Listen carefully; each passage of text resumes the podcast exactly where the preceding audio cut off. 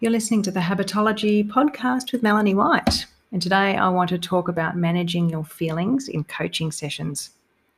This episode is designed to help you to feel more grounded, present, and prepared for anything in a coaching session so that you can handle it with grace and professionalism. I wanted to make this episode for two reasons.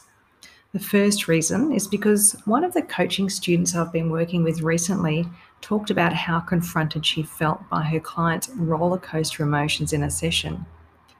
The client showed up and had had a terrible day and was highly emotional, and this coach simply wasn't prepared for it. And that's an important thing to think about. That can happen at any time, and so you need to learn how to prepare for and deal with those sorts of things.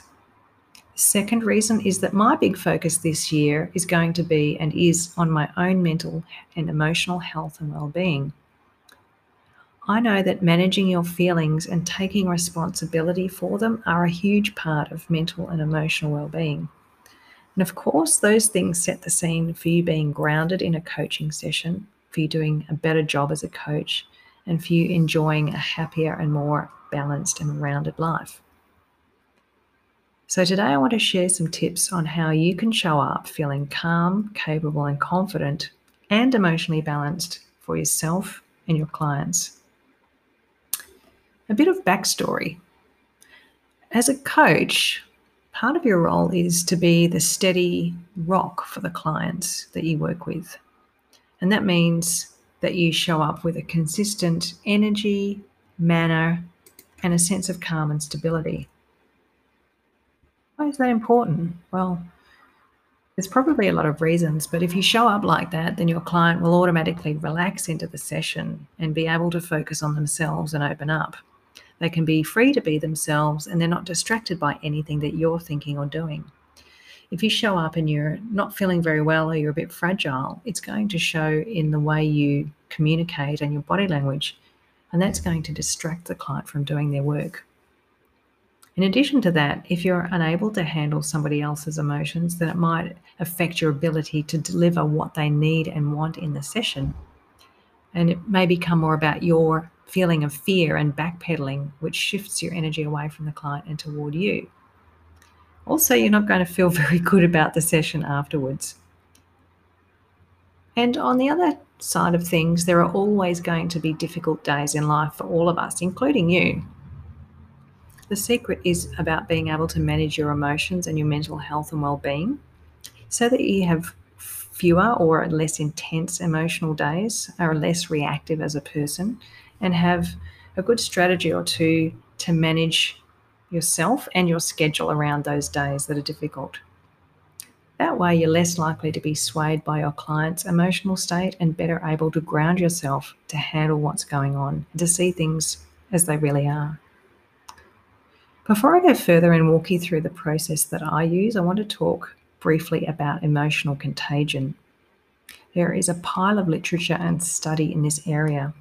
It's well known that some people more easily catch the emotions of people around them and there's actually an online test you can do to gauge your level of emotional contagion. And I'll share that in the show notes and in the blog version of this podcast. It's important to know yourself, how susceptible you are to others' emotions, and which emotions you're more likely to catch. That's going to help you to deal with them better and to know when to handle yourself.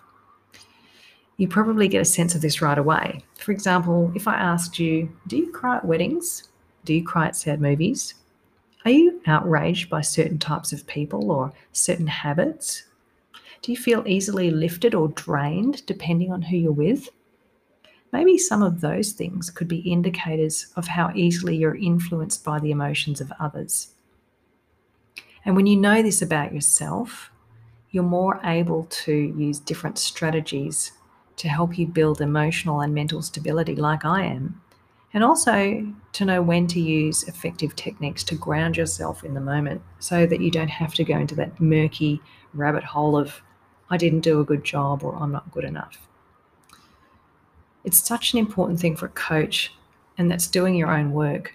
One of the hard things is that we all have blind spots and we may lack self awareness of when we are reactive So, I'm going to talk to you about this four step process for building mental and emotional resilience so that you can handle whatever your clients bring to the session and truly be there for them. And if you practice this regularly and make it a habit, you're going to build resilience to really become a different person.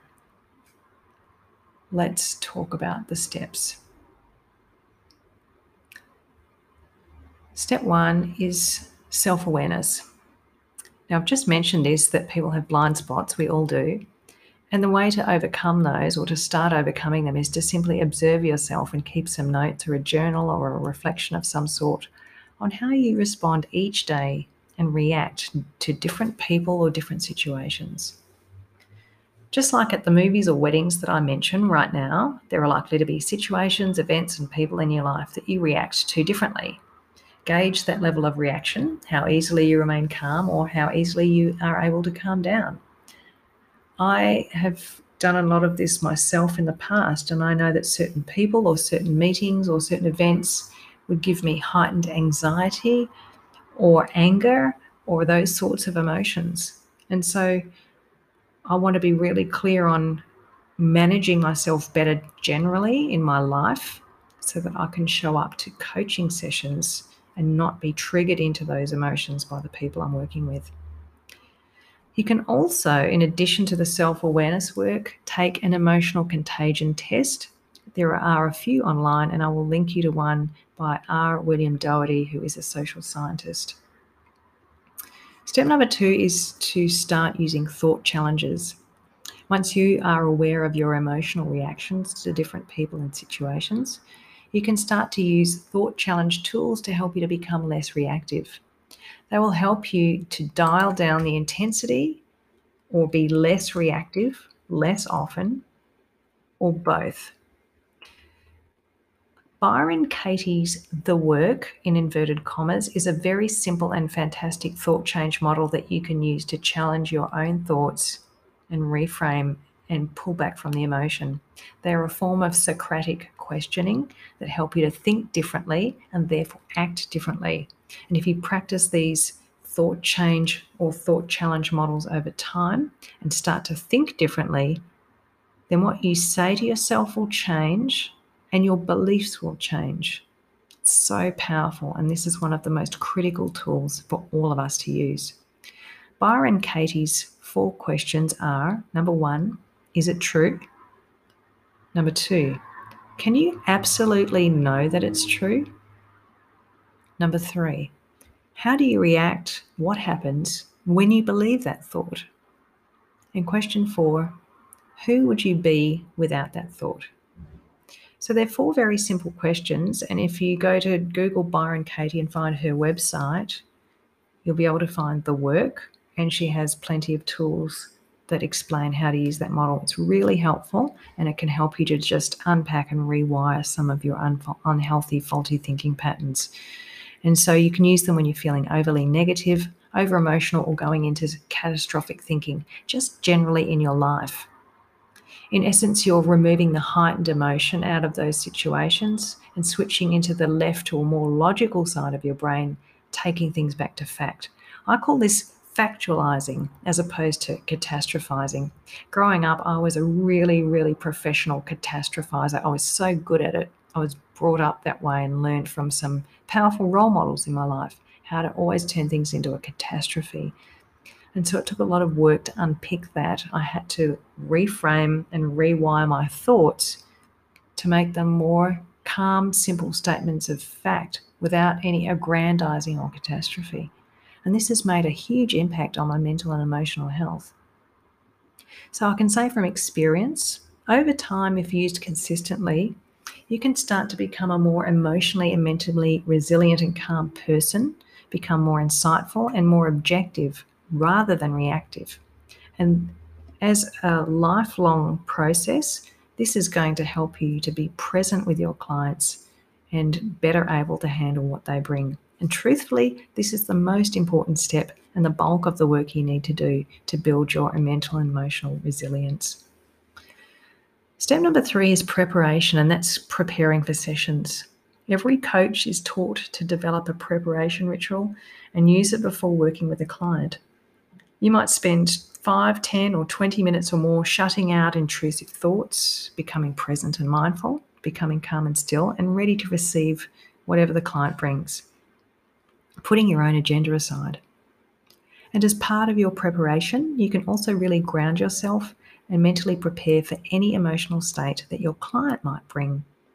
Anticipate that they could be very happy, very excited, very wound up, very flat, very bored, very tired, very angry, very tearful. They could bring anything to that session.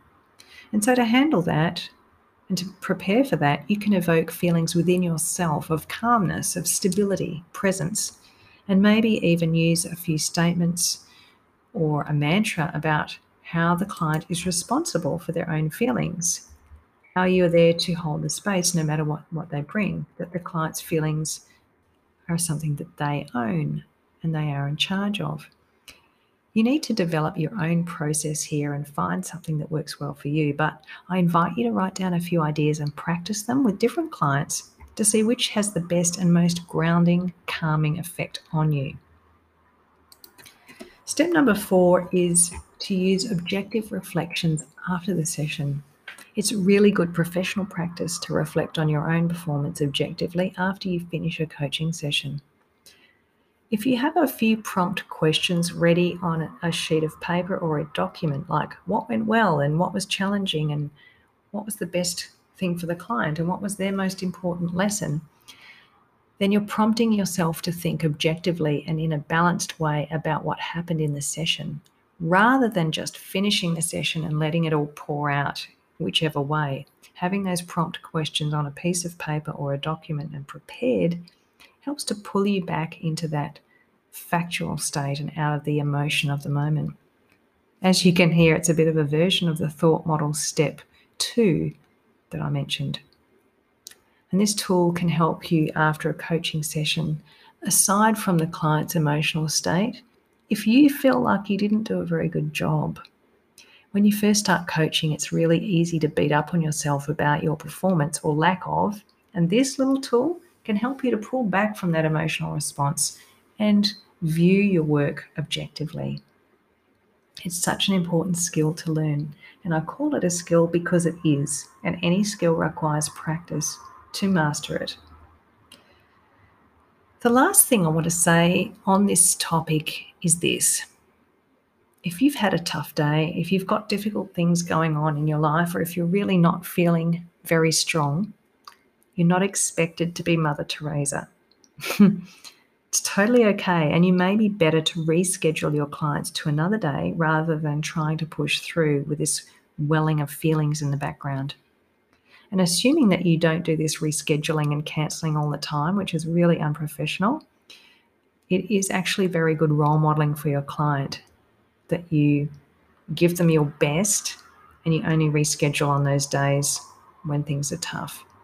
It means that you maintain a certain level of professionalism as well as providing the much needed space for yourself to take care of your own needs. So that's where that role modeling comes in.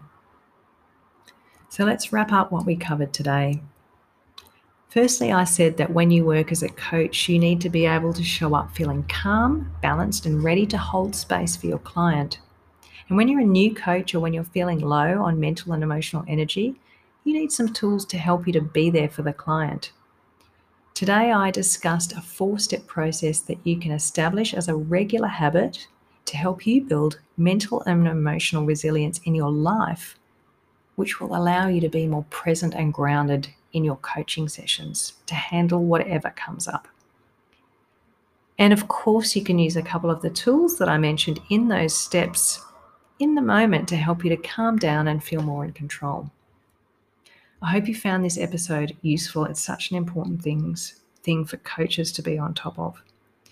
Uh, if you need help or if you want to take those quizzes that I mentioned, that or the emotional contagion quiz, uh, check in on the show notes or also on the blog version of this episode. Thanks for being here. I really appreciate your listening, and I'll see you soon.